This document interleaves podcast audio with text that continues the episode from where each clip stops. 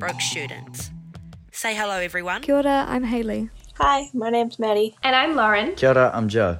I'm Bridget. Kia ora, I'm Brianna. Hello, I'm Chris. Kia ora, I'm William. And kia ora koutou. Hello everyone, I'm Dr. Elspeth Tilley.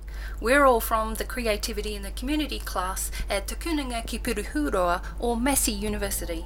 We hope you enjoy our Climate Change Theatre Action podcasts.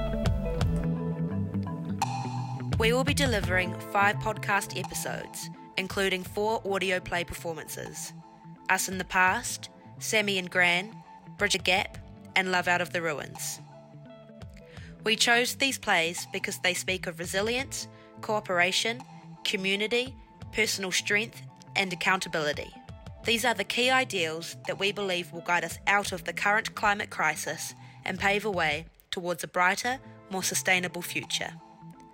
We are turning these ideals into action by raising awareness and funds for Parakore, an Aotearoa based organisation which aims to educate and advocate from a Māori worldview for a world without waste.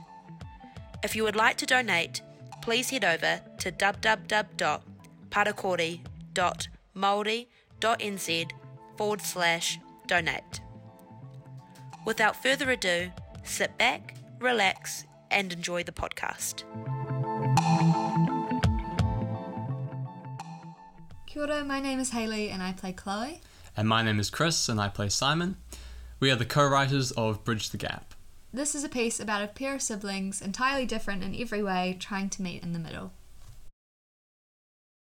Here we stand at the mouth of a local river, much like the one you grew up swimming in during the summer times.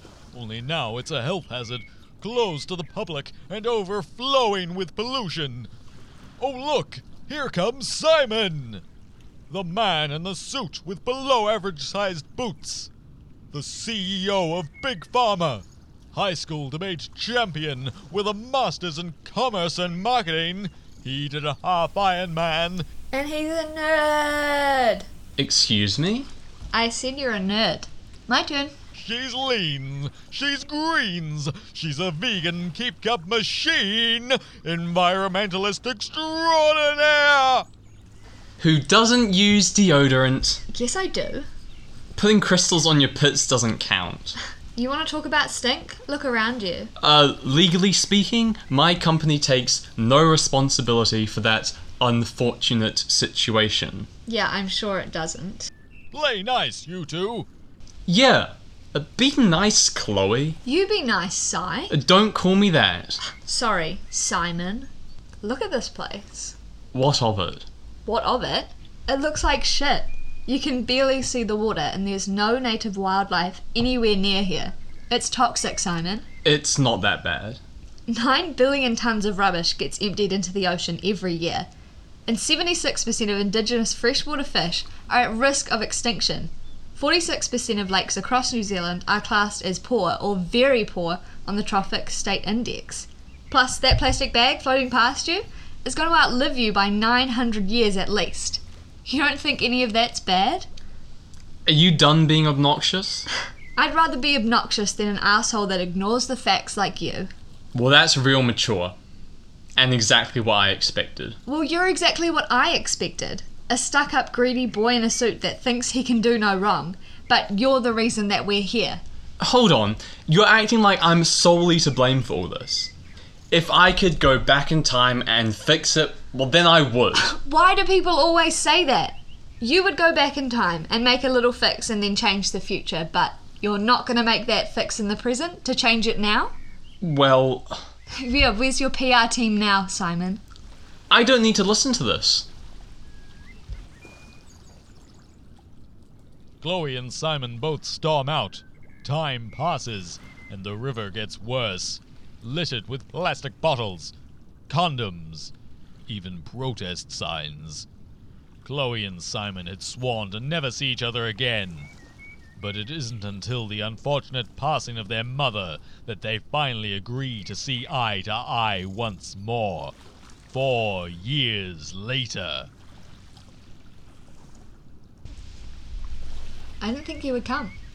Well, I'm not here for you. She'd be happy we're talking again. You call this talking? It's a verbal exchange, it'll do. Plus, if you just admit that I'm right. I'll admit you're right when pigs fly. How about when the world ends?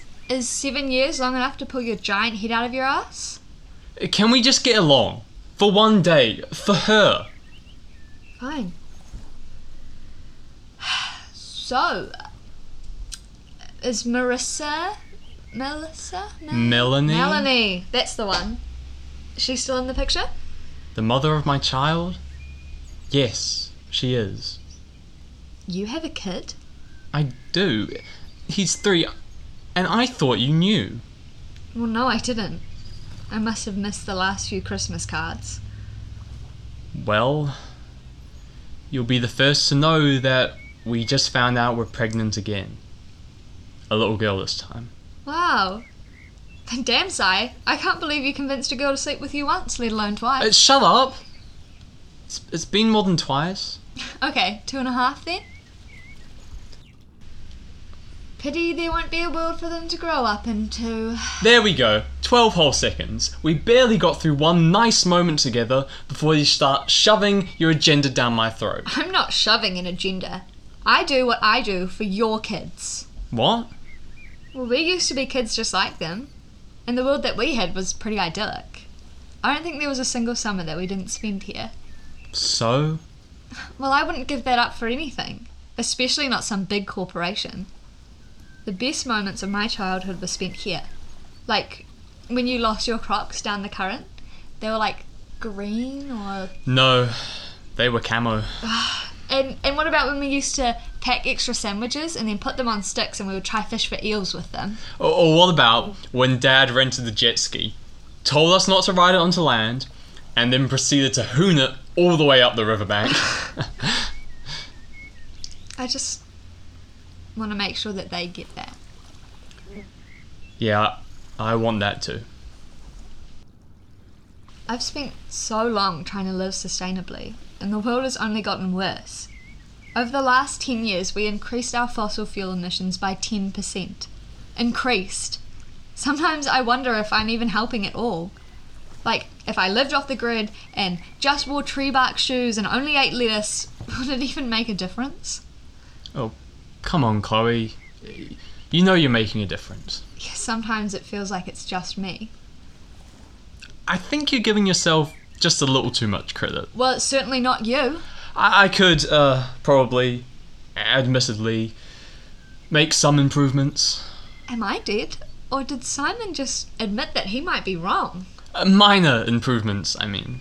It's not actually as hard as you think. Yeah, I know. My wife taught me how to recycle properly, and well, now we take two minute showers. It's not much, but But what about your giant bloody company? It's not just you that needs to make the improvements. In fact, it's pretty much all for nothing if you and all your board members don't realise that you're the ones fucking us over. Only 100 companies make up 70% of the disastrous emissions in the world. That's only 100 of you. you think I don't know that? Ever since you started going on about all this, well, I started looking into it. It's hard to look at these figures and know you're the problem, but we did some research and. And? and we're trying. It's a lot of red tape and profit margins, but we're getting there. We're lowering emissions, reducing plastic, we're being better. It's not a lot, but it's. It's something. I didn't realise you were taking this so seriously. I'm proud of you, Si. Yeah, well, all your talk is rubbing off on me. About damn time. And you ruined it. Screw the environment. I'm gonna go litter. Hey, no, no, no, I'm sorry, I'm sorry. I'm just really happy. When did this place get so gross? When we stopped caring for it. Well, I've cleared all my meetings, so. Wanna help me clean it up? Hell yeah, I do.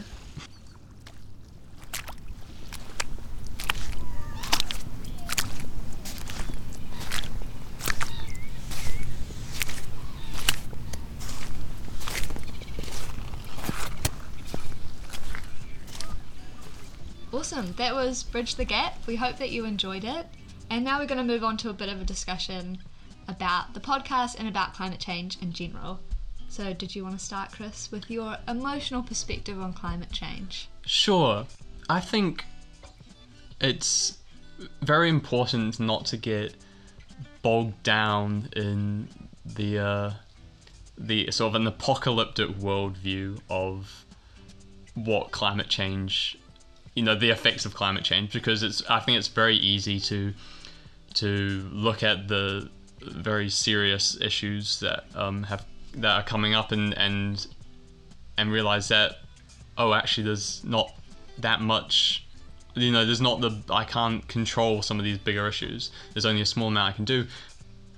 But if you get bogged down in that you're going to forget about the little things that you can do and instead just fall into the trap of oh well nothing can be fixed so I'll just do nothing yeah.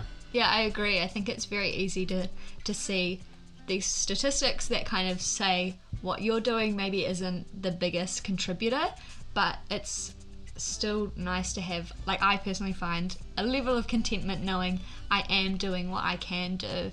Even if the ripples are very small and there are much bigger ripples that um, are required, I still know that at least I'm putting my foot down and making changes that I do need to make whether that's just buying like the eco-friendly brand, cutting down on fast fashion, stuff like that. I know that at least in my heart I have done my part because you're right, it's so easy to be like, is it even worth doing that? Um, which is something I think that we kind of explored a little bit through this.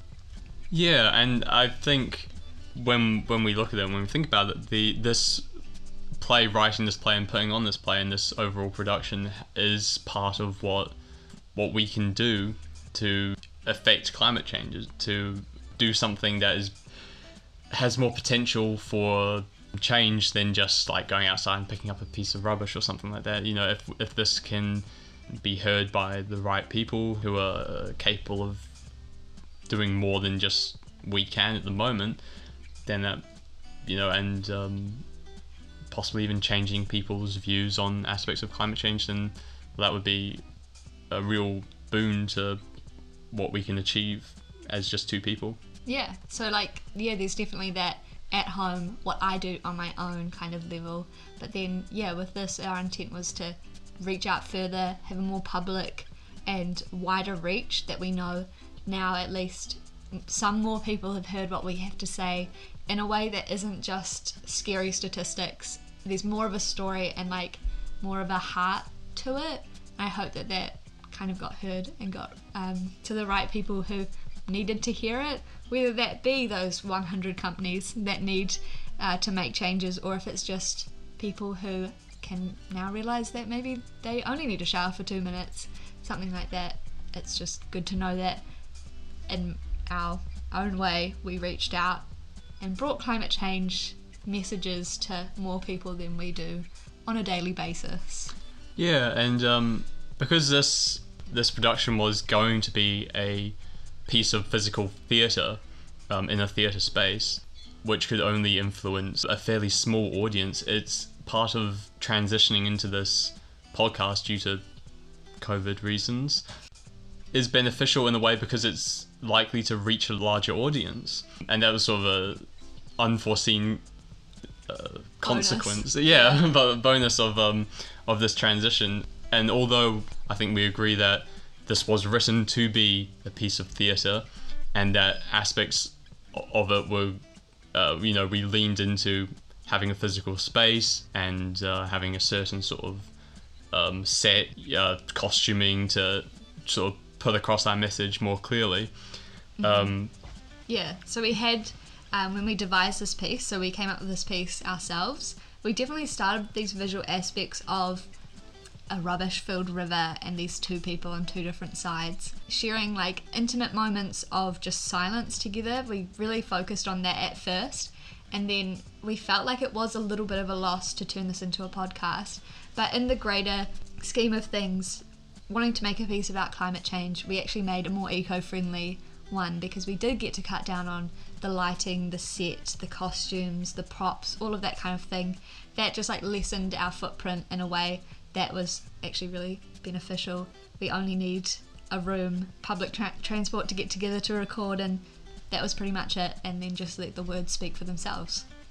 Yeah. So despite the difficulties in the pivoting onto the sort of like online medium, it benefited this aspect, like the dissemination of our message. Big words. Yeah. what does it mean? Go on. it means the reach we're gonna have. Right.